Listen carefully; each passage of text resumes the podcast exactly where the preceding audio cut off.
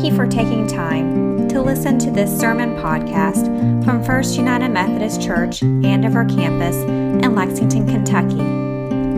It is our prayer that as you listen today, you will be encouraged, challenged, and equipped to be all God has for you.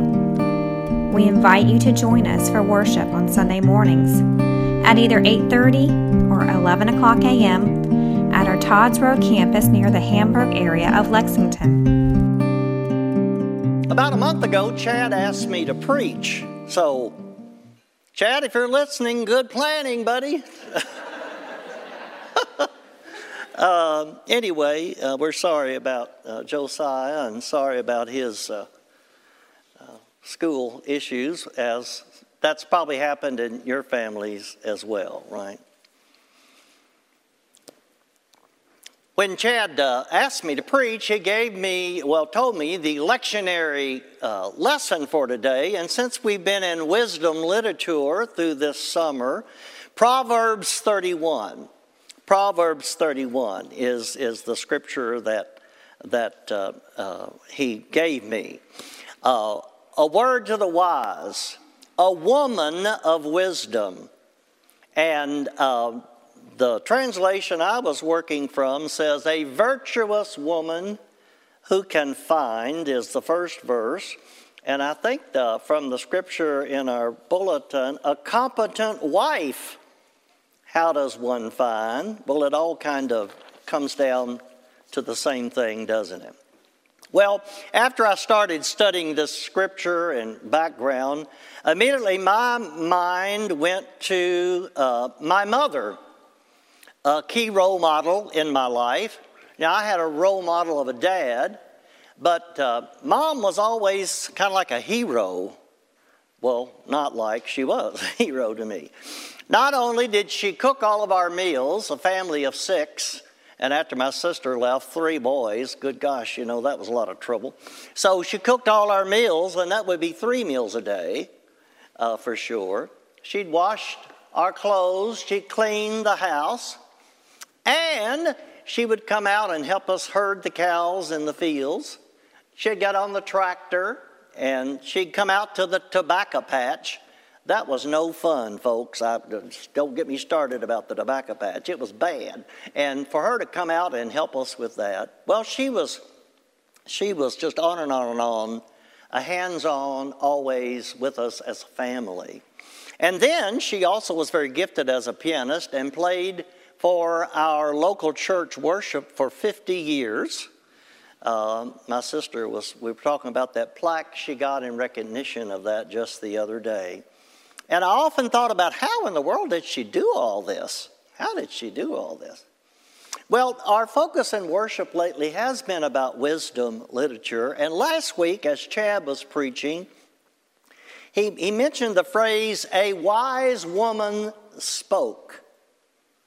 Well, those passages are few and far between when it's recorded that a wise woman speaks. We have all kinds of wise men who are quoted and lifted up as examples. We have Moses and Abraham and Jacob and Joseph and uh, Peter and Paul and Barnabas. Just list them, right? They come right to. But the words of a, a wise woman, not that, not that there weren't many examples of that, but certainly we don't hear that and don't read that reference that much. We know there was uh, Deborah, who was a judge. We know uh, there was Huldah. Huldah uh, sounds like an action hero, right? H U L D A. Huldah was uh, a prophetess. And we have of course, Mary and the great example she was, and Esther and Sarah.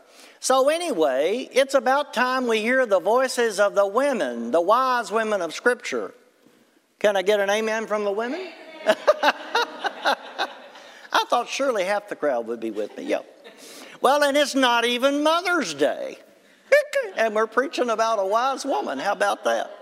It's amazing. We're, in the, we're just in the ordinary time of summer and early fall in the liturgical year. It's not a high day like uh, Advent or Lent or Easter or Christmas. It's just what we call ordinary, ordinary time. And this is the lectionary passage for today. So here we have in Proverbs 31 uh, a virtuous woman, a competent woman, who is lifted up as a role model for us, a role model of wisdom. So let's unpack this a bit. Why? Why is she considered a wise woman? Well, this virtuous woman was an entrepreneur. Now, that's not King James translation. That's not NIV. That's no trans. That's just Tom Eblin saying, as I read about her, I call her an entrepreneur. She uh, had a role usually men are noted for uh, in those days, and even uh, 3,000 years later, even today, we have women who have risen to CEO level positions. Uh, just this week, I heard that it was like, a, my gosh, you know, a woman has been named the voice of a professional team. Was it the Bucks or anyway? It's like, ooh, you know, the news caught that one. But anyway, uh, an entrepreneur is one who takes initiative. She looks for good deals and bargains and seeks ways to improve her life and the life of her family. Well, this woman in Proverbs 31, and we don't even have her name, unfortunately, but she was an investor. She deals in money matters. Wow, a woman dealing in money matters. And they're writing about it in the Bible. Verse 16 says, She goes to inspect a field and buys it. Doesn't say she went back home and asked her for a husband first. She sees a field, she buys it, and with her earnings, she plants a vineyard. Mm. So, and then later it says she makes garments, and then she goes sells them to merchants in the marketplace. She takes the initiative with confidence. And the scripture goes and talks about on and talks about how she's a hard worker, how she's energetic and strong.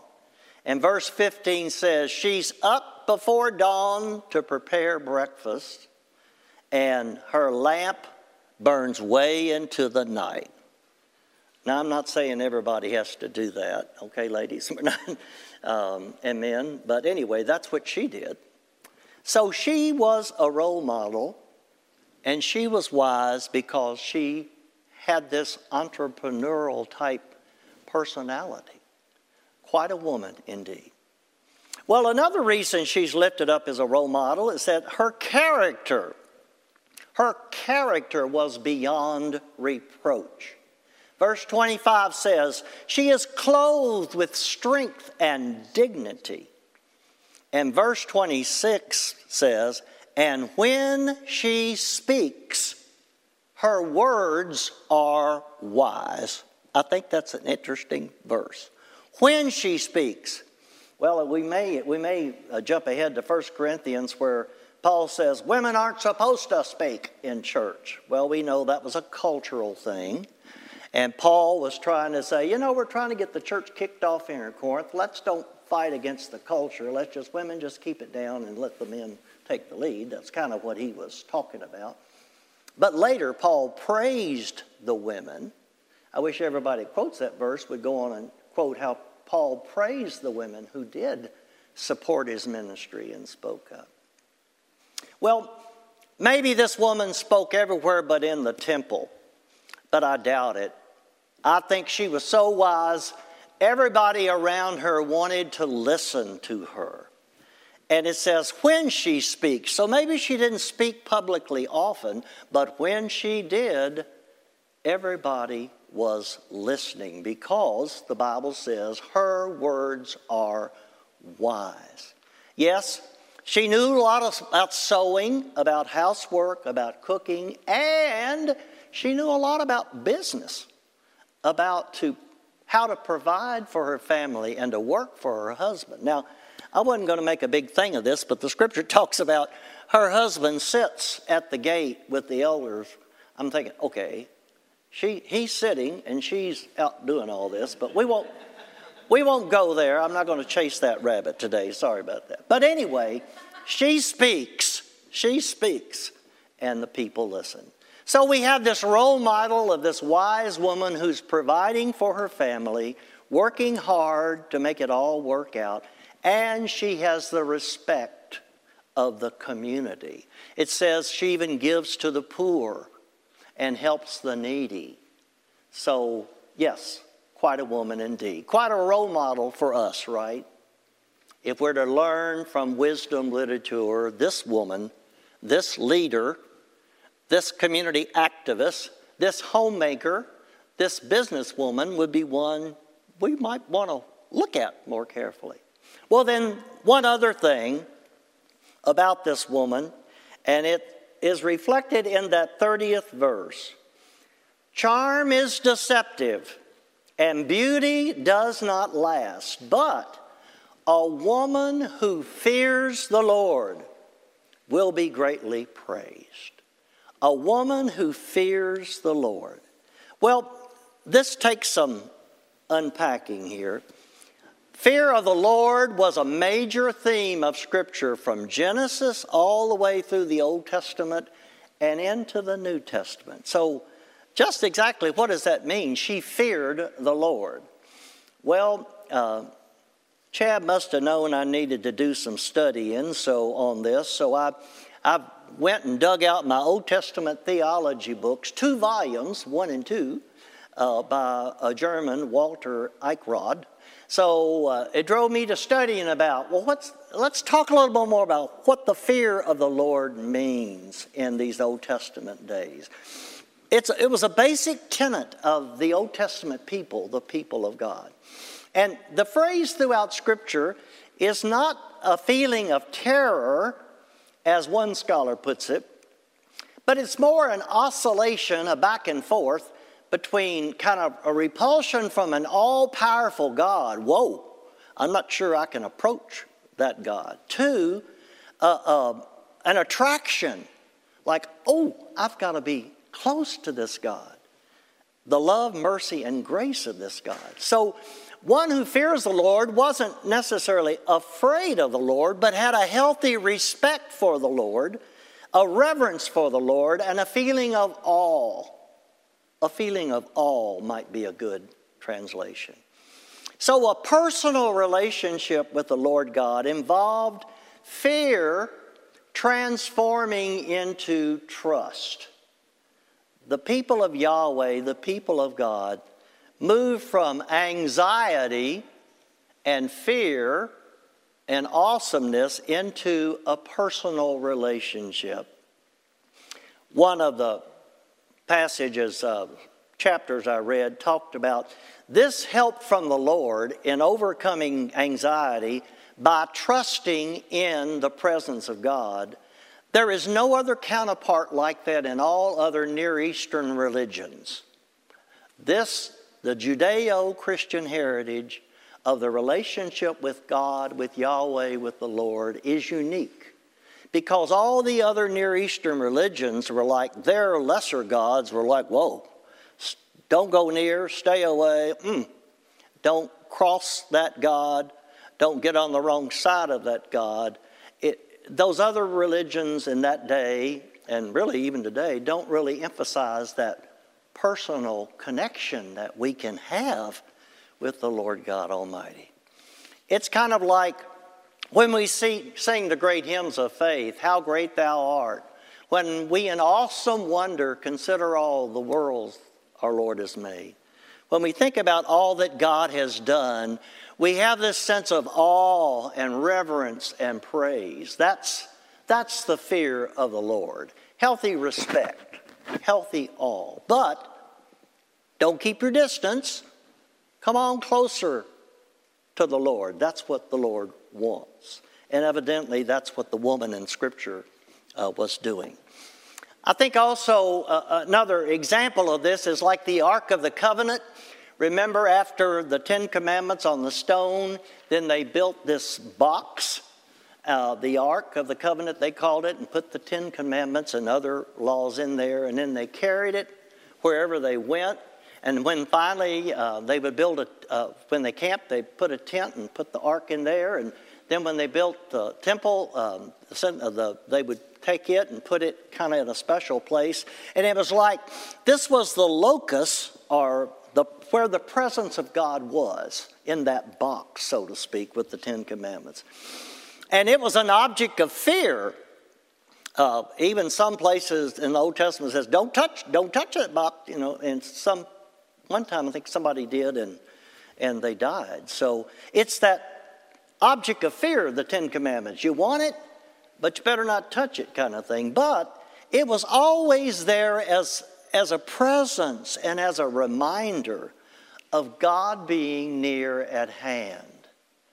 That reverent box with the commandments they carried wherever they went. They would not leave that behind because that was more than just a symbol that communicated God is with us wherever, wherever we go. So fear transformed into a daring trust. And this lays the foundation of our hope. And this woman, one who fears the Lord, will be greatly praised. She teaches us about that wisdom. So today we seek to follow and uh, seek to emulate the role model here with her hard work, forthrightness, energetic pursuing of work and home and happiness. And also, we seek to pursue her sense of character and dignity and trust in the community. And also, this fear of the Lord that she exemplified that was worthy enough to say in Scripture, she feared the Lord. And as I think about Holy Communion as, as we prepare to receive the sacrament, um, this fear of the Lord, uh, I think, is kind of represented here. In one sense, it's like, whoa, that's the body and blood of Christ. I, mm, I better stay away from that. I've, I've known people throughout my ministry who would not take Holy Communion because they were afraid of, of God or they were afraid they weren't good enough, as if any of us are good enough to receive. But still, God offers this grace to us. And, and this grace does find us, as we heard sung earlier, through Holy Communion, through many other ways. God's grace finds us. And that's what the fear of the Lord is all about. We respect, we are in awe that a God would love us so much to send Jesus and that Jesus would love us so much to go to the cross that we would know this forgiveness and this grace. So, yes, we need to hear the Lord God beckoning us to come, to receive, and accept what Holy Communion represents the love, the forgiveness, the grace of Almighty God.